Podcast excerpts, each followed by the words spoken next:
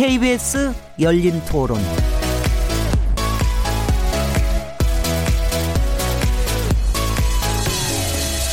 안녕하십니까? 묻는다, 듣는다, 통한다. KBS 열린 토론 진행자 시민 김진애입니다.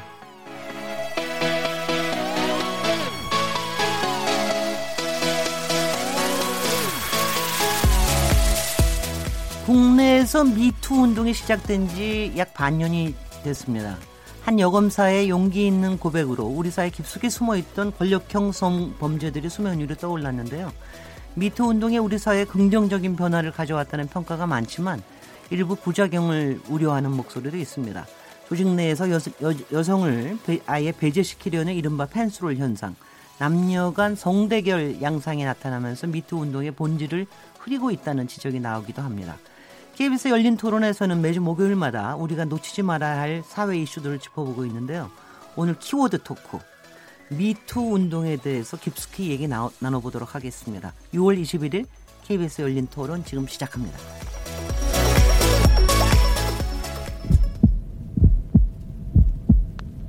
살아있습니다. 토론이 살아있습니다. 살아있는 토론, KBS 열린 토론. 토론은 라디오가 진짜입니다. 진짜 토론, KBS 열린 토론. 네, 청취자 여러분, 토론에 참여하시는 방법 안내해드리겠습니다. 오늘 키워드 토크에서 미투 운동에 대해서 얘기 나눌 예정인데요. 미투 운동에 대한 응원과 또 우려, 우리 사회에 어떤 변화 가져왔는지 의견 가지고 계신 분들 문자 보내주십시오. 샤프 9730번으로 참여하실 수 있고요. 단문은 50원, 장문은 100원의 정보 이용료가 붙습니다. KBS 콩 그리고 트위터 계정 KBS 오픈을 통해서도 무료로 참여하실 수 있습니다. KBS 열린 토론은 팟캐스트로도 들으실 수 있고 매일 0시 5분에 재방송됩니다. 청취자 여러분들의 날카로운 시선과 의견 기다립니다.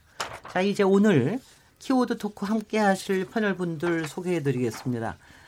민변의 부회장님이시고 참여연대 정책위원을 맡고 계신 김남근 변호사님. 네, 안녕하십니까. 네, 저 2주일 만에 나오셨습니다. 네, 서울지방변호사의 인권이사 역임하셨고 지금은 한국여성변호사의 이사이신 손정혜 변호사님 나오셨습니다. 안녕하세요. 손정혜 변호사입니다. 오늘 용기 있게 또 새로 저희 프로그램을 찾아와 주신 분입니다. 청년 정치인이신데요. 청년 유니온 설립을 주도하고 서울시 노동협력관을 지내기도 하시고 사실은 정의당의 대표에 도전하셔서 상당한 성적을 거두기도 하셨던 조성주 정치발전소 이사님 모셨습니다. 네, 반갑습니다. 조성주입니다. 네, 본인 소개 이 정도면 됩니까? 네, 너무 과하게 하신 것 같은데. 네, 오늘 이 주제에 대해서 이렇게 저는 오늘 이제 세 분 패널 보시면서 두 분이 남성입니다. 이런 토론을 이런 포맷에서 할 수 있다라는 게 굉장히 정말 반갑습니다. 이렇게 오늘 저 잠깐 들어보니까 김남주 변호사님은 여기 오시기 전에 한 여성 변호사하고 1시간 이상 이 주제에 대해서 얘기를 하셨다. 토론하시고 이미 사전 토론하고 오셨다. 그러셨습니까? 네, 뭐 제가 잘 모르는 것도 많이 있어서 많은 네. 또 정보도 좀 듣고 네. 또 그런 여러 가지 또 뭐 관련된 문제점이나 이런 것들 한번 좀 파악해 보자는 차원에서 그 후배 여성 변호사님하고 좀 얘기를 많이 나누고 왔습니다. 네, 고맙습니다. 손정혜 변호사님은 법무부에서 국선 변호사로서 여러 성폭력 사건들 많이 맡으셨었다고요? 성폭력 피해자 사건에 대해서는 관심이 많아서 네. 예전에는 법률 조력이라는 제도를 시작했는지 요즘엔 법무부 성폭력 피해자 변호사라고 하거든요. 네. 예전에는 피해자를 위해서 국선 변호사 제도가 없었어요. 네. 이 제도를 만들고 나서 여러 명의 그 사명감을 가지는 변호사님들이 피해자의 인권, 네. 특히 성폭력 피해자의 사법 절차, 재판 절차, 참여권을 어떻게 보장할 것인지에 대한 관심이 굉장히 많았고요.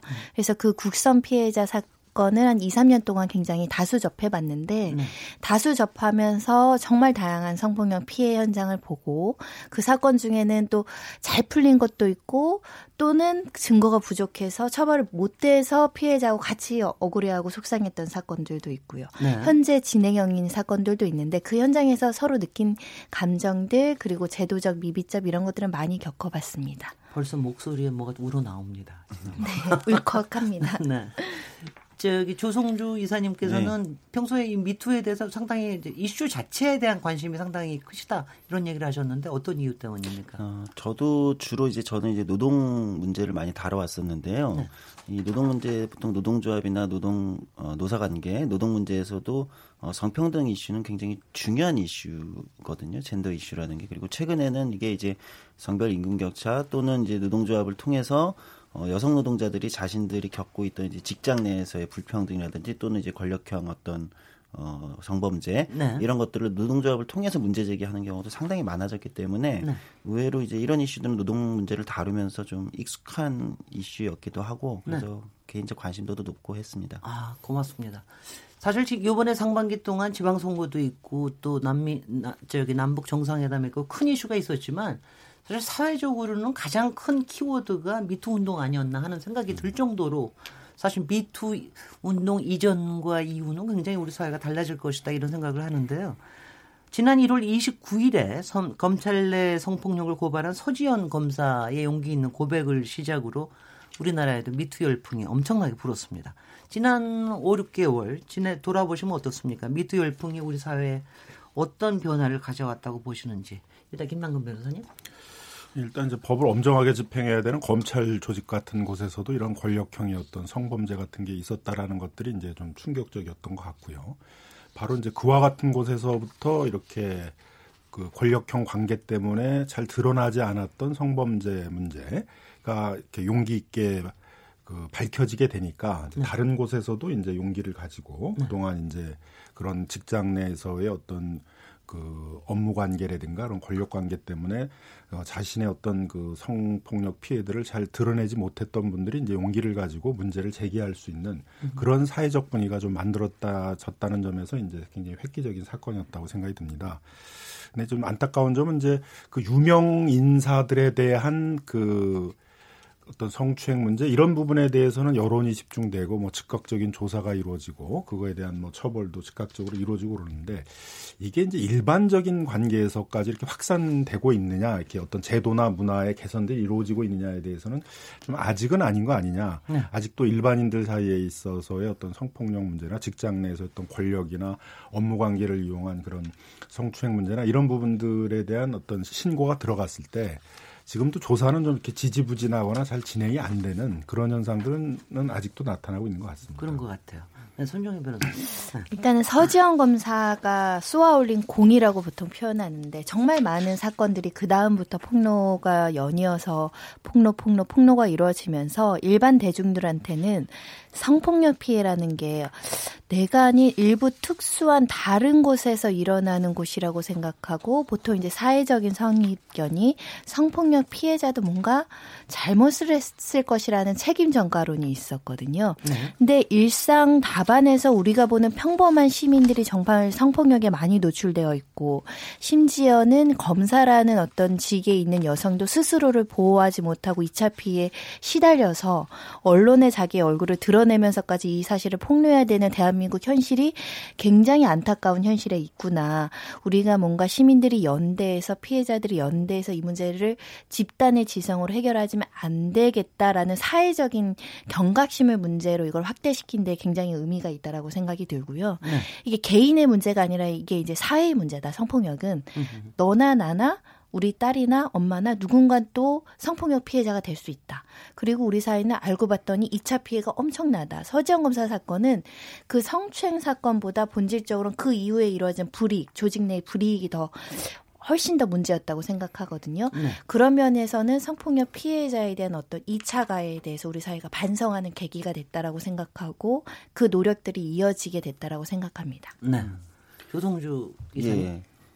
저는 그 서지현 검사께서 이제 제기했던 그것이 이제 미투의 시작이라기보다는 그 이전부터 있었던 어떤 흐름들을 강하게 이제 촉발시키는 촉매제 역할을 한 것이 아닌가 이렇게 되돌아보게 되고 사실 그 이전에도 수많은 그 피해자들 다수가 여성일 텐데 수많은 피해자들의 비명소리가 있었죠. 다만 그 비명소리가 우리 사회에서 주류 어떤 이런 곳에 잘 들리지 않게 묵살되거나 또는 심지어 이제 제대로 해결되지 않으면서 피해자들 스스로가 이제 지쳐서 나가 떨어지는 경우가 훨씬 많았던 거죠. 네. 다만 이제 여러 가지 흐름이 2015년도부터 이미 한국 사회 젠더 감수성이 좀 더 확장되고 이미 2015년도, 16년도 서점가의 주요 베스트셀러 목록을 보면 페미니즘 관련된 여성학 관련된 서적들이 다수를 차지하고 있거든요. 네. 그런 것들이 계속 확장되면서 여기서 이제 서지현 검사의 폭로를 통해서 이것이 이제 강한 촉매제 역할을 해서 폭발되었다. 네. 그리고 많은 분들이 조금 더 용기를 얻게 되었다. 이렇게 볼 수 있는데 또 하나 좀 아쉬운 것은 이것이 원래 정상적인 사회라면은 개인들이 싸우게 놔두는 것은 좋은 방법은 아니거든요. 그러니까 개인들이 싸우는 건 너무 힘들잖아요. 네. 그것이 사회 제도와 어떤 사회가 그것을 제도로서 보호하고 해결해 줘야 되는데 여전히 좀 개인들이 너무 힘든 길을 택하고 있는 것. 이것이 빨리 좀 제도 개선으로 이어져야 되는데 그 속도가 좀 더딘 것이 좀 아쉽다고 할 수 있을 것 같습니다. 네. 많은 분들 일단 생각 들어봤는데요. 시민들은 어떻게 느끼고 계실지 시민들의 목소리를 담아봤습니다. 한번 들어보시죠. 글쎄 사회가 큰 변화가 있다고 보지는 않고요. 의식이 변화는 분명히 있었다. 뭐 저도 우리 딸아이하고 그런 부분 갖고도 의논을 할 정도니까 나중에 뭐 사회 나갔을 때 어떤 그런 부분을 같이 고민하고 이건 나누죠. 부정적인 면이 처음에는 좀 많았어요. 저 같은 경우도 당장 여직원들하고 식사를 잘 안 가요. 쳐다만 봐도 그렇다고 하니까 그랬는데 지금은 뭐냐면 어우러져서 가야 될 사회 현상이라고 생각을 해요. 그동안 너무 남성 위주에 있었던 그러한 조직 문화가 이제는 조금은 껍질을 벗겨야죠. 깨어나야죠. 지금 아마 그렇게 되어가고 있는 것 같아요. 알고 있었지만 그런 것들이 막 대두화되지 않았잖아요. 다들 그냥 숨기고 있거나 이런 것들인데 숨기고 있으니까 모르는 사람들은 정말 몰라요. 이제 이슈화가 되면서 알게 된 거잖아요. 막 엄청난 변화가 있다고는 생각은 들지는 않지만 사람들이 그걸 인지하기 시작했고 달라진 거 그냥 인식, 남자로서 뭐 행동 같은 것도 이제 이전보다는 좀 더 조심해야 된다는 약간 그런 것도 있고요. 직장에서 그런 게 좀 있잖아요. 지위 높은 걸 이용해서 괴롭히는 거지. 그 밑으로 인해서 좀 여성들이 좀 직장에서도 어떤 편안하게 될 수 있는 계기가 됐으니까 좀 더 나아지지 않을까 그렇게 보거든요. 네, 시민들 이야기 들어보셨습니다. 아까 조성주 이사님 제기하셨지만 서지현 검사가 얘기를 했지만 그 전부터 굉장히 있었던 문제였다. 사실 이게 이제 미투 운동이 사실 작년에 미국에서 엄청나게 크게 사회화 문제가 돼서 사실 우리나라에도 상륙했다고 볼 수도 있는데 미국에서도 보니까 작년 10월 달에 아주 유명한 제작자가 지난 몇십 년 동안 성추행을 해왔다. 그거에 대해서 유명한 여배우들, 많은 사람들이 이제 이거 이런 문제 있는 사람들은 미투를 달아라. 트위터에다 달아라. 이래가지고 거기에서 그게 이제 펼쳐져서 미투 운동이 됐는데 나중에 알고 보니까는요. 미투 운동을 한 사람은 그 여배우가 아니었고 사실은 십몇 년 전에 어떤 흑인 여성이 이미 시작했었더라. 그런데 알려지지 않고 있다가 아주 유명한 할리우드 그야말로 스타가 문제가 되기 시작하니까 이게 사회 문제가 됐더라. 뭐 이런 이제 거였는데 저는 하여튼 촉발이 어떻게 됐든지 간에 이게 뭐 사회에서 일단 이렇게 저기 한 번 이렇게 크게 터지는 거는 굉장히 이제 뭐 좋은 것 같습니다. 근데 서지현 검사 그러니까 특히 어떤 뉴스 프로그램에 나와가지고 이제 처음에 인터뷰를 시작을 해가지고 나왔는데 그때 보실 때 어떻게 이게 터질 게 터질 거라고 생각하셨어요? 어떠셨어요? 손정혜 변호사님. 저는 사실은 법조계에 있으면서 이렇다 저렇다 소문을 좀 들었었어요. 검찰 내에서 이런 성추문에 대해서 소문으로 들은 적이 있었거든요. 네. 근데 그럴 때 뭔가 강력한 처벌이나 제재, 아니 저런 소문을 검찰 내에서 들을 텐데 왜 인지수사를 안 할까 이런 의문이 항상 있었어요. 네. 항상 징계 안 하고 사표 내고 나가더라고요. 그래서 이게 참 그런 부분들이 굉장히 아쉬웠는데 원래 그 검사나 판사님이 상부에 보고 안 하고 승인 안 받고 방송에 못 나오거든요. 네. 예, 그럼에도 불구하고 생방송에 현직 검사가 나와서 인터뷰를 하는 건 저는 처음 목격하는 부분이고 그것도 성폭력 피해를 스스로 진술하는 거에 대해서 사실은 굉장히 각인될 정도로 약간 충격적인 모습이었는데 그 이야기가 굉장히 가슴을 울렸습니다. 본인이 겪었던 상황이라든지 이체가에 의한 여러 가지 감정의 변화들을 솔직하게 진솔하게 얘기하는 걸 보면서 국민들의 분노를 자극했다고 생각했어요. 왜냐하면 우리의 성폭력 피해에서 항상 피해자는 외치는데 조직이 그것을 은폐하거나 축소하거나 오히려 피해자에게 책임을 전가하는 경우가 있거든요. 그거를 생생한 목소리로 들었을 때의 그 분노, 그것도 그 조직이 우리의 인권을 보호해야 되는 조직이었을 때 당하는 배신감, 그런 것들이 그날의 충격으로 다가오지 않았을까 생각이 드는데, 당연히 마땅히 일찍 문제가 개선이 됐어야 됨에도 불구하고 검찰이라는 조직을 관리 감독하거나 거기에 채찍질을 들 수 있는 사람들이 많지 않고 제도적인 여러 가지 방법들이 미비하다 보니 저렇게 방송이라는 힘을 빌어서 이렇게 해야 되는 현실도 안타까웠지만 그래도 터질 때 제대로 터졌다라는 생각은 했습니다. 네. 근데 그래서 그 후에 검찰 조사단도 만들어지고 한 90일 정도 조사도 하고 발표도 하고 지난 4월 달인가요? 발표도 하고 그랬는데 그거 어떻게 보세요? 잘 된 겁니까?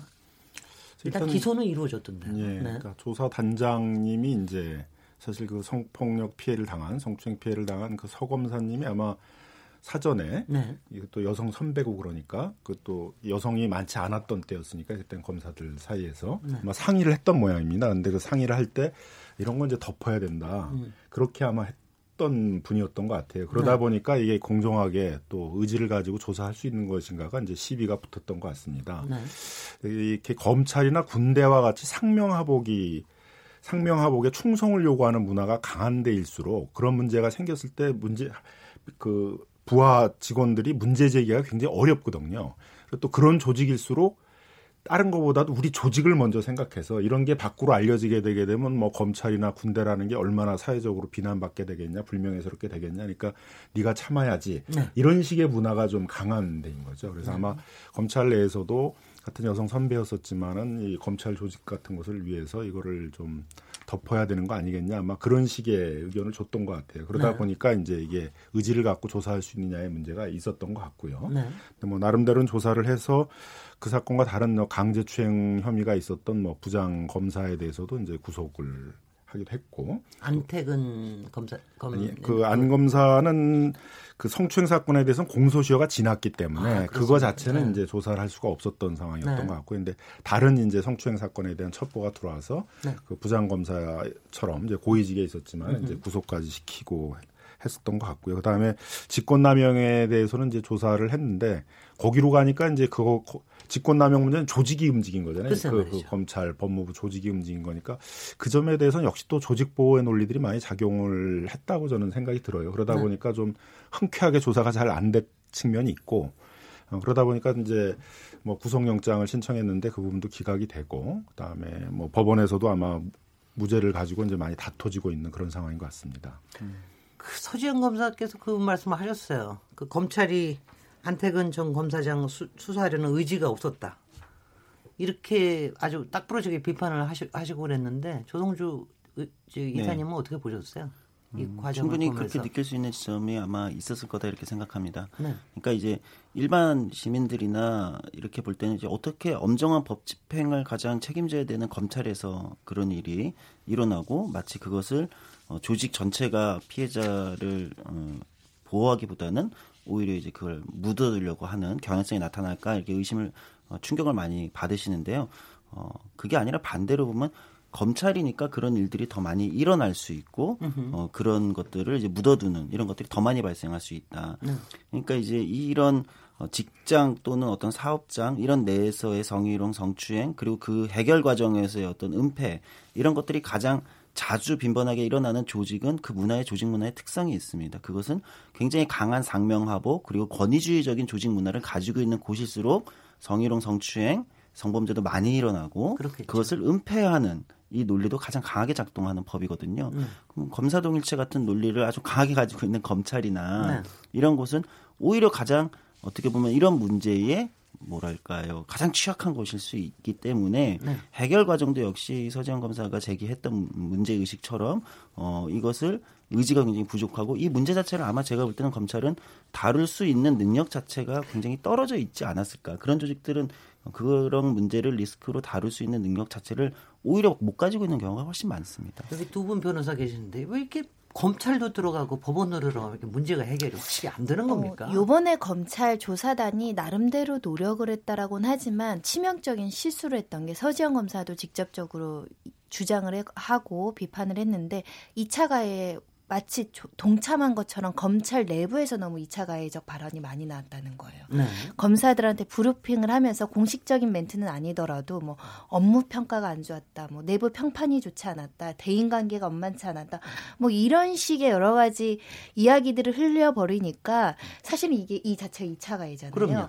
조사를 하라고 했더니 2차 가해적인 발언을 하는 입장에서 보면 서지현 검사 입장에서는 굉장히 부당하게 느껴지고 이 수사에 대한 어떤 신뢰도가 떨어질 수밖에 없는 상황을 만들었다는 부분에 있어서 조사단이 좀 비판받은 부분은 뼈아프게 받아야 되지 않을까라는 생각이 들고, 조사단이 이제 절반의 성과라고 하는 것은 그래도 성과는 있었습니다. 저는 그 김모 부장검사 구속영장 나오는 거 보고 아 그래도 의지를 갖고 영장을 청구했구나라고 생각했어요. 네. 네. 뭐 예를 들면 강제추행 혐의로 알고 있는데 그러면 6명 정도 기소했죠, 수사관까지. 근데 이제 절반의 성과라고 하는 거는 뭐 이메일이라든가 여러 가지 경로를 통해서 수십 건이 제보가 됐다고 하는데 그 수십 건이 제대로 수사가 안 됐다는 거죠. 그런 점에서는 절반의 성과라는 것으로 보이고, 그럼에도 불구하고 이게 좀 상시적으로 이런 여러 가지 실태 조사, 피해 사례 수집, 그래서 처벌 이런 것들이 이루어졌으면 좋겠지만 일단 이 조사단의 역할은 여기서 끝난 것이고, 네. 우리 조사 단장하신 조희진 검사장님도 이제 검찰을 나와서 다른 검사님들이 이제 공소 유지를 해야 되니 안태근 전 국장님 사건에 대한 공소 유지가 지금 재판이 진행 중이잖아요. 직권남용으로. 네. 이것도 굉장히 어려운 범죄거든요. 네. 이게 입증이 돼서 서지현 검사의 명예가 회복될지, 네. 지금까지 벌어진 2차 가해에 대한 여러 가지 명예 실추가 회복이 될지 더 나가봐야 되는 거죠. 아직 끝나지 않은 싸움입니다. 네. 근데 제가 이번에 굉장히 고무적으로 본 게, 보통은 이제 이런 문제 있고 그러면은 그 피해자 여성이 참고 2차, 3차 가해 다 받고 그러다가 결국은 직장을 떠나고 그러지 않습니까? 그런데 그걸 갖다가 버텨준 거. 그리고 버티면서 지금도 서지현 검사는 지금도 휴직 병가 뭐 이 상태고, 본인은 사표를 내려고는 애초에 생각했는데 주변에서 용기를 주면서 버텨라. 당신이 버텨야 그 지금 서지현 검사를 보면서 용기 내서 미투 폭로한 직장에 다니는 사람들이 버틸 수 있다라는 말을 듣고 버티신다고 하셨습니다. 네. 그러니까 그게 굉장히 예전하고는 굉장히 달라서, 왜냐하면 일단 떠나고 나면 싸울 수 있는 루트 자체가 없어진다고 그러더라고요. 그래서 그 부분이 참 좋고요. 그런데 참 아쉬운 거는 그 조희진 사실 최초의 1호 검사장님이죠. 검사장님이신데 지금 얼마 전에 저기 떠나셨죠. 네, 얼마 전에. 그렇습니다. 그래서 뭐 그런 부분에서의 서로 간에 아직 신뢰가 쌓이지 않았다라고 하는 거는 그것도 상당히 이제 반성해야 될 부분 아닌가 이런 생각이 드는데요. 사실은 이 사건은 그래도 여러 과정을 통해서 여러 가지를 했는데, 서지현 검사가 이제 일단은 미투 발언을 하고 난 다음에 사실 다른 분야에서 연속되는 것들이 솔직히 너무 충격적이었어요. 검찰 미투뿐이 아니라 문화예술계, 학교, 종교 뭐 엄청나는데 어떻게 보셨습니까? 그러니까 이제 문화예술계가 특히 이제 뭐 굉장히 심한 것 같아요. 근데 저 개인적으로 생각을 해보면 이제 문화예술계의 특성이 그 일을 하시는 분들이 대부분 다 프리랜서여가지고 안정적인 그 직장을 못 갖고 있는 거죠. 그러니까 그때 일감이 주어지는데, 그렇죠. 근데 이런 거를 이제 폭로하거나 그러게 되면 아예 일이 안 주어져가지고 아예 거기를 떠날 수밖에 없는 그, 찍히는 거죠. 완전히. 소위 말하는 이제 찍히는 거죠. 찍혀가지고 전혀 이제 일감을 안 주게 되는. 그렇게 돼버리니까 이제 이 프리랜서의 입장에서는 자기의 피해들을 이렇게 드러내기가 굉장히 어렵고, 또 그런 어떤 성범죄를 저지르는 사람이 문화계에 있는 사람의 경우에 있어서는 다 그 프리랜서 하고 있는 그 여성 문화인들이 굉장히 취약한 고용 관계에 있다 보니까, 취약한 어떤 그 이 업무 관계에 있다 보니까 그런 거를 이용해서 좀 더욱더 좀 심하고 노골적인 그런 이제 성범죄들을 많이 저지르는 게 아닌가 생각이 들어요. 네. 게다가 이제 다른 그 직장 같은 경우에는 이제 뭐 노동조합 같은 경우도 있어서 싸우게 되게 되면 혼자 싸우는 게 아니라 뭐 노동조합에 가서 얘기를 해서 노동조합에 들고 일어나서 그 문제 있는 상사에 대해서 뭐 징계를 하거나 뭐 그 회사를 그만두게 만들게 하거나 이제 뭐 그런 것들을 하게 되니까 자기를 보호해 줄 수 있는 조직이 있어서 그거를 이제 더 적극적으로 얘기를 할 수가 있는데, 문학에는 또 이게 프리랜서들은 노동자들이 아니다라고 그러다 보니까 다 독립사업자란 말이에요. 네. 자기의 또 조직들 같은 것들도 만들지 못하고 그러다 보니까 어떤 자기가 믿을 수 있는, 자기가 기댈 수 있는, 자기의 힘이 될 수 있는 그 어떤 조직의 힘을 가지고 문제를 제기할 수도 없어가지고, 그러다 보니까 이제 더 피해도 많고 그 성범죄의 수준이나 정도도 보면 굉장히 더 죄질이 안 좋은 그런 이제 성범죄들도 많이 있고 그랬던 것 같습니다. 그러니까 그 정말 저 노벨상 후보로 항상 오르내리던 시인 고은 시인, 또 연극계 대부라고 얘기하는 이윤택 연출가, 거의 뭐 지금도 지금 저기 재판 중이죠. 그리고 그 외에 참 이게 영화계는 너무 많아서. 너무 많아서 저기라는데, 김기덕 감독, 배우 조재현,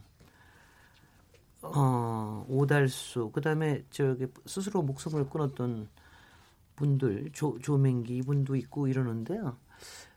사실은 그보다도 더 또 충격을 가한 게 정치계 쪽에서 미투였죠. 몇 정치인들이 그야말로 추풍 낙엽처럼 날아갔는데요. 조성주 이사님 어떻게 보셨습니까? 비슷한, 이게 이제 아까 앞서 잘 지적해 주신 문화예술계, 정치계도 사람들은 이제 미투가 처음 검찰에서 신호탄이 돼서 나왔을 때 곧 정치권도 나오지 않겠느냐라고 이제 사실 많이들 이야기하지 않았었습니까? 그 이유는 이 권력형 어떤 성범죄, 어떤 이런 것들이 권력 관계에서 기본적으로 오는 거기 때문에 그 조직 문화 또는 그 업계 자체가 이 권력 관계가 굉장히 강하게 수직적으로 되어 있는 곳일수록 이런 문제들이 제일 많이 상존해 있을 것이고, 그렇죠. 거기에 피해자들이 또 더군다나 말을 하기가 가장 어려운 조건에 있었을 거란 말이죠. 네. 그러다 보니까 이제 정치권도 곧 미투가 터질 것이다, 이런 이제 예측들이 많았고, 그 양상은 좀 충격적인 방식으로 나타나긴 했었던 거죠. 네. 특히 그런 측면에서 다시 돌아보면은 앞서 이제 좀 개인은 굉장히 많은 고통을 겪고 계시겠지만, 이제 용기 있게 먼저 이걸 앞서 나와서 스스로 말씀하셨던 분들이 타인들에게 굉장히 많은 용기를 준 거구나, 영향을 미친 거구나, 이렇게 볼 수 있을 거고요. 정치권도 아마 스스로가 이 문제를 스스로 자성하고, 또 그 다음에는 이 문제를 또 정치권이 지금 관련된 법안들이나 이런 거를 제도 개선을 통해서 스스로 또 국민들 앞에 개선되는 걸 보여줘야 되는 또 책임을 가지고 있는 사람들이란 말이죠. 네. 이제 두 가지의 역할을 모두 해야 되는 좀 상황이 있지 않나, 이렇게 보입니다. 그런데 조성주 이사님께서도 구체적으로 사람 이름은 거명을 안 하시나요? 네. 안희정 전 지사와 정봉주 전 의원 사건이 그 선거 전에 굉장히 또 뜨거웠죠. 여러 가지 또 막 악영향을 우려하시는 분도 있었는데, 저는 그 두 사건 보면서 저는 2차 가해에 항상 집중을 하는데, 정말 2차 가해가 너무 심했어요. 제가 느끼기엔 굉장히 조직화되어 있는 세력이 댓글을 쓴다라는 느낌이 들 정도. 이것도 이제 피해자 측에서, 변호사들 측에서 고소를 실제로 했습니다. 조사 결과는 확인은 못 해봤지만, 집단적으로 그 얼굴을 드러내서 피해를 호소한 그 피해자에 대해 어마무시한 허위사실과 모욕과 여러 가지 형태로 그 사람에 대한 인격을 난도질을 하는 거 보고, 앞으로 누가 이렇게 폭로를 할 수 있을까, 정말 우려될 정도로 2차 가해가 너무 심각해서요. 저는 성폭력 피해자 보호한다라고 언론에서 계속 얘기하는데, 지금 당장 이 댓글도 못 막으면서 어떻게 우리가 성폭력 피해자에 대한 보호 대책, 더 큰 보호 대책을 얘기하냐. 네. 이런 여러 가지 말도 안 되는 유언비에 막는 게 우선시 돼야 된다. 얼굴을 드러낸 분은 스스로 신원을 밝혔기 때문에. 그런데 얼굴을 드러내지 않은 피해자, 두 번째 피해자라고 주장하시는 분이 있었어요. 그분 같은 경우는, 그러니까 안희정 지사, 안희정 그 이야기가 나오자마자 실시간 검색으로, 연관 검색으로 뜰 정도로 많은 사람들이 검색을 하기 시작하는 겁니다. 그 사람이 신원을 확인하고자. 그게 피해자들을 굉장히 어렵게 하고 두렵게 하는 거예요. 네. 그렇게 2차 가해를 하고 피해자를 특정하고 그거를 공개해서 인터넷에 올리고 이름을 올리고 주소를 올리고 직업을 올리는 게 다 범죄예요. 네. 성폭력 특례법이 다 범죄로 구성이 되어 있거든요. 여러분들 정확하게 들으셔야 됩니다. 근데 그게 너무 만연하더라고요. 아무런 제의식 없이 궁금한 거예요. 궁금하다고 찾아보고, 그게 인기 검색어가 되고, 뭐 사이트 가면 그 사람 사진 올라와 있고, 어떨 땐 엉뚱한 사람 사진 올라와 있고, 그런 게 너무 만연하니까 이런 기본적인 피해자 보호가 안 되는 사회구나라는 걸 다시 한번 느꼈습니다. 정치인이라고 해서 더 충격적인 것도 있었지만 정치인의 명성이 높을수록 그 피해자가 감당해야 되는 그 2차 가해는 훨씬 더 컸어요. 네. 그런 면에 있어서 굉장히 좀 안타까웠던 사건이고 우리가 가깝게 지지하고 많은 사람들이 안희정 전 지사에 대해서 투표를 하신 분들이 많았을 텐데 그 내면의 그런 보이지 않는 곳에서의 그 권력형 남용, 권력 남용, 성적 착취. 뭐 재판 진행 중이니까 저희가 단언해서 말씀드리긴 어렵지만 여러모로 배신감을 느끼는 겁니다. 우리한테 행복을 준 문화예술계 쪽도 마찬가지고 우리한테 삶의 비전을 제시하고 미래에 대해서 말씀해 주셨던 정치인들도 그런 모습을 보이니까 국민들이 상처를 많이 입었죠. 아니 정말 근데 충격이었어요 정말. 근데 이제 그래서 그런지 그때 처음에 서지현 검사 나오고 그다음에 문화예술계 나오고 하면서 굉장히 많은 미투에 대한 이른바 고발성 뭐 폭로나 이런 것들이 굉장히 많았는데 몇몇 정치인들이 정말 이게 추풍낙엽처럼 떨어지고 나서 그러고서 그런지 모르겠는데 최근에 와서는 사실은 미투에 관련된 뭐라 그럴까요? 좀 이렇게 드러나게 활동하는 드러나게 고발하고 이러는 경우가 굉장히 좀 줄어드는 것 같은데 그게 왜 그렇다고 보십니까? 2차 가해에 대한 피해에 대한 그 두려움 때문에 그렇게 되는 걸까요? 어떻게 되는 걸까요? 뭐 다른 큰 이슈들도 많이 생겨서라고도 얘기할 수 있지만 2차 가해도 분명히 큰 요인이 되고요. 네. 두 번째로는 또 그 중에 또 유죄나 무죄냐, 무고다, 허위사실이다라는 논란을 가져올 만한 사건들이 좀 있었어요. 뭐, 네. 뭐 가수 사건도 뭐 무혐의가 나는 사건들이나 이런 부분들 때문에 미투에 대해서 신중하게 좀 접근하는 것 같습니다. 누군가 폭로라면 그 가해자로 지목된 사람이 범죄자는 아니거든요. 네. 예, 재판을 받아보고 수사를 해야 되는데 와, 또 대중이 분노하고 있으니까 아, 그 사람 나쁘구나. 이랬다가 일부 사건들이 사실이 좀 과장되거나 아니고 무혐의가 나오면서 사람들이 좀 침착하게 보자. 네. 폭로했다라고 해서 그 폭로 자체는 존중해야 되지만 결과는 또 신중해야 되기 때문에 그런 면들이 좀 생긴 거 아닌가. 그리고 뭐 펜스룰 얘기도 나오고 반대로 무고에 의한 피해 사례도 막 등장을 하다 보니까 우리가 신이 아닌 이상 판단할 수 없는 영역의 일을 가지고 무작정 한 뭐 그런 거에 대해서 분노하는 것이 온당치 못하다라는 인식도 요즘 조금 생기고 있는 것 같습니다. 그래서 그러신지 모르겠는데 남북 회담 그다음에 지방 선거 이제 큰 이슈가 있을 때 조금 조용해졌다가 어제 이제 배우 조재현 배우에 대한 또 다른 성폭행 뭐 관련해 가지고 뭐가 나와서 이제 다시 불이 붙나 이렇게 싶기도 하긴 하지만 어떻게 보십니까? 저는 이제 두 가지를 한번 고민해 봐야 될 것 같은데 이제 첫 번째는 말씀하신 것처럼 이제 용기 있게 이 문제를 사회적으로 제기하신 분이 그것에 의해서 이제 어쨌든 평가도 제대로 받고 그래야 되는데 2차 가해도 심하고 또 반대쪽이 솔직히 자기가 자성을 하고 이런 모습을 보이는 게 아니라 또 맞고소를 하거든요. 뭐 명예훼손이나 무고로 뭐 나중에 이제 뭐 대부분 다 이렇게 무혐의 처리가 되긴 하지만 어쨌든 또 가서 자신이 피해를 당했다라는 분이 또 그 명예훼손이나 무고죄에 대해서는 피의자로 또 조사를 받아야 돼요. 근데 그 과정 자체가 굉장히 힘든 거죠. 자기가 피해자인데 오히려 또 다른 범죄에 대한 어떤 범죄자로서 조사를 받아야 된다는 게 근데 그렇게 이제 힘들어하는 모습들을 많이 보여지니까 그 피해를 받으신 분들이 이제 용기를 가지고 이걸 폭로하는 거에 대해서 약간 좀 꺼리게 되는 그런 것도 좀 있었다고 생각이 들고요.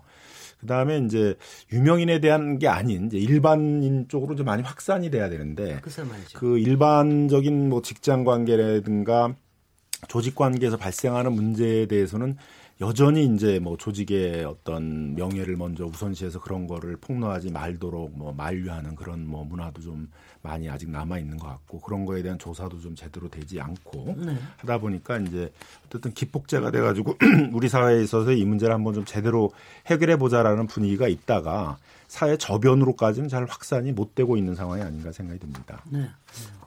어떻게 보세요, 조성주 기사님? 저는 이거 조금은 앞에는 동의되는데 조금은 의견이 다른 게 저는 이제 폭로라는 방식은 어떻게 보면 이제 비명소리 같은 거잖아요. 네. 너무 억눌려 있다 보니까 뭐 개인들이 굉장히 많은 2차 가해나 또는 여러 가지 사회적인 힘듦을 감수하고서라도 그 방법을 폭로하는 방식으로 이제 제기를 하신 거고 네. 이 방식을 모두가 다 계속해서 지속적으로 할 수는 없거든요. 네. 실질적으로는 그렇게 되는 것 자체가 사실 사회가 지금 비정상적인 문제가 있다는 것의 방증이기도 한 거니까요. 그렇게 보면 저는 굉장히 많이 터져나왔던 폭로 이후에 오히려 이 젠더 문제에 관련된 여러 가지 의식이나 문제 제기 그 이후에 지금 굉장히 휘발성이 강한 폭발적인 이슈는 또 몰카 관련된 이런 네네, 이슈거든요. 그렇습니다. 이게 네. 두 개가 저는 따로 떨어져 있는 것이 아니다. 네. 이렇게 연속적으로 계속해서 우리 사회의 각 곳곳에 있는 권력형 성범죄 문제만이 아니라 곳곳에 있는 어떤 다양한 젠더 문제 관련된 것들이 오히려 좀 이슈가 확장되고 있다. 네. 그래서 일상 속으로 지금 굉장히 많은 이슈가 확장되고 있기 때문에 기존에 이제 폭로란 방식은 미디어들이 사용하는 거에 굉장히 이제 선정적으로 보여지게 자꾸 미디어들이 이제 기사를 많이 쓰고 하다 보니까 하심으로 이제 이렇게 예, 보도를 하는 경향이 좀 있어요. 많이 네. 뛸 수 있죠. 그러나 네. 더 강력한 것은 더 많은 이슈로 확장되면서 이게 일상의 문제들로 좀 확산되어 가는 것이 오히려 좀 더 파괴력이 있게 커져가고 있다. 저는 이렇게 보고 있습니다. 근데 하도 이제 초기 임팩트가 커서 정부도 네. 사실 여러 가지를 만들었어요. 뭐 조사단뿐만이 아니라 신고센터도 만들었어요. 근데 문화예술계에 성희롱 성폭력 특별조사단을 꾸려가지고 100일 동안 운영을 했는데 특조단에 신고된 게 36건밖에 안 된대요. 저는 좀 예상했어요. 예전에 제가 문화예술계 네. 뭐 예를 들면 여러 개 단체에 접촉하면서 그런 성폭력 피해가 있으면 우리한테 말씀하셔라. 우리가 법률적인 지원을 하겠다. 변호사니까 법률적 지원밖에 못하죠. 네. 막상 소송 안 하십니다. 왜냐하면 본인이 피해자로 알려지는 것 자체를 피해를 또다시 피해를 입는다라고 생각하고 이 피해 때문에 이 문화예술계 쪽이 약간의 특수한 그 분야의 특성일 수 있는데 그 관계를 해친다거나 그 여러 사람들이랑 어떤 분쟁이 발생했을 경우에 본인이 오히려 미래에 대한 불이익이 커진다라는 두려움이 굉장히 커요. 네. 그리고 특히 이제 연애 활동을 하는 사람들 중에는 우리는 타인을 행복하게 해줘야 되는 사람인데 나를 보면서 내가 당한 성폭력 피해를 연상시키면 본인 이미지에 그러니까 결국은 경제적인 활동이나 연애 활동과 결부되는데 네. 그게 이제 훨씬 더 피해가 크다라는 두려움이 있어요. 네. 그리고 감수성이 굉장히 예민하시거나 풍부하신 분들이 많거든요. 훨씬 남한테 고백하는데 용기가 훨씬 많이 필요합니다. 그래서 철저한 보호에 대한 사회적 신뢰와 약속이 전제돼야 돼요. 아까 말씀하신 조재현 씨에 대한 그 무슨 배우의 폭로가 있었잖아요. 네. 그분 실명 처음에 안 났었거든요. 그렇습니다. 또다시 사람들이 이 피해 사실에 집중하는 게 아니라 그 사람에 대해서 궁금해해요. 그래요. 그게 문화예술계 피해자가 겪는 더 큰 고통이거든요. 네. 그러니까 피해를 입어도 내 이름이 알려지는 거에 대한 두려움이 있어요. 우리가 성폭력 피해 조사하면 가명조사라고 해서 일반인들은 자기 이름이나 주민번호나 주소 특정 안 하고 조사를 받을 수 있거든요. 네. 근데 연예인들도 그렇게 할 수 있어요. 근데 어떻게 하고 또 다 알려져요. 그게 이제 이 사람들을 적극적으로 신고하거나 법적인 절차를 하는데 굉장히 두려움을 갖게 하고 네. 그리고 연예계의 권력관계를 갖고 있는 사람들이 주로 이런 피해를 양산하는 경우들이 있잖아요. 네. 뭐 일부겠지만 그러면 그 사람이랑 관계를 해치면 본인이 배역을 못 맡는다고 생각하는 거죠. 네. 그리고 그 사람이랑 연관된 커뮤니티랑 연관된 사회적 인간관계를 갖고 있는 사람들이 간접적인 불이익을 준다라는 강한 확신이 있어요. 저는 그래서 36건 이외에도 얼마나 많은 피해가 있었을까 예상은 되지만 그래서 신고를 주저했다라고 생각합니다. 근데 또 다른 꼭 그것뿐만이 아니라 지금 여러 쪽에서 여성가족부에서도 이제 신고센터 운영하고 있고 고용노동부에서도 하고 있고 교육부에서도 하고 있고 여러 데서 그래서 이제 특히 앞으로 이거는 뭐 잠깐 동안 하는 게 아니라 상시적으로 하겠다 이런 거를 갖고 있는데. 이렇게 상시적으로 이런 저거 한다고 그래서 어떻게 이게 좀 더 잘 운영되리라는 기대를 가질 수가 있나요? 어떻게 보세요? 제도의 문제도 좀 있는 것 같고요. 그러니까 이 그러니까 처음에 하신 분들은 이제 굉장한 용기를 가지고 지금 그렇죠. 결단을 갖고 한 거잖아요. 근데 그 뒤에 하는 사람도 그와 똑같은 수준의 용기와 결단을 해야만 신고를 할 수 있다 그러면 이제 이건 확산되기는 어려운 거죠. 네. 그럼 그 뒤에 있는 분들은 그보다는 좀 덜한 용기와 결단을 가져도 할 수 있다라든가 아니면은 그런 문제에 대해서는 뭐 반드시 신고를 해야 된다라든가 이렇게 네. 돼야 되는데 이제 이거는 좀 제도의 문제도 있지만 우리 사회에서의 문화나 이제 이런 부분들도 있는 거죠. 그러니까 그런 문제가 생기면 자꾸 어떤 호기심의 대상으로 본대라든가 어떤 그 가시백거리로 자꾸 본대라든가 네. 그걸 어떤 우리 사회에 있어서 반드시 근절해야 될 문제라든가 어떤 그 개혁해야 될 문제로 보지 않고 이렇게 대하는 네. 이제 그런 문제들이 좀 있는 것 같습니다. 그래서 네. 일정 정도는 좀 우리의 어떤 문화나 네. 그런 것들을 좀 바꿔나가려는 노력도 있어야 되고 그래서 그런 것들을 쉽게 뭐 가십거리를 올리거나 호신거리를 올릴 때는 좀 서로 지적도 하고 네. 이제 그렇게 하면 우리 안 되지 않겠느냐라고 이렇게 서로 좀 조심도 하고 하는 그런 것들이 좀 많이 확산돼야 되지 않을까 생각이 들고요. 네. 그다음에 이제 어쨌든 뭐 반드시 상대방은 보복적으로 명예훼손이나 무고나 뭐 이런 걸 갖고 이제 그 걸고 나오게 되는데 그거를 이제 뭐 그것도 또 고소 사건이니까 조사를 해야 된다. 그래서 나와서 조사를 받아라. 그렇게 하면은 이제 이건 굉장히 힘든 과정들을 요구를 하는 거기 때문에 적어도 뭐 그런 그 지금 문제가 제기된 성폭력 범죄에 대한 조사가 끝날 때까지는 그 피해자, 그 맞고소 되신 분들에 대한 조사 같은 것들은 하지 않는 데라든가 네. 그런 어떤 시스템 같은 것들이 좀 필요로 되는 것 같습니다. 네, 사실 지금 국회에서도 여러 법안이 좀 많이 계류돼 있고 그런데 잠시 쉬고 나서 여태까지는 이제 저기 미투 운동의 현황을 이제 그동안 6개월 동안의 현황을 좀 들여다봤는데 잠시 후에 미투 운동에 사실 명암이 있습니다. 뭐 이 부분에 대해서 또 토론 이어가 보도록 하겠습니다. 지금 여러분께서는 KBS 열린 토론 시민 김진애와 함께하고 계십니다.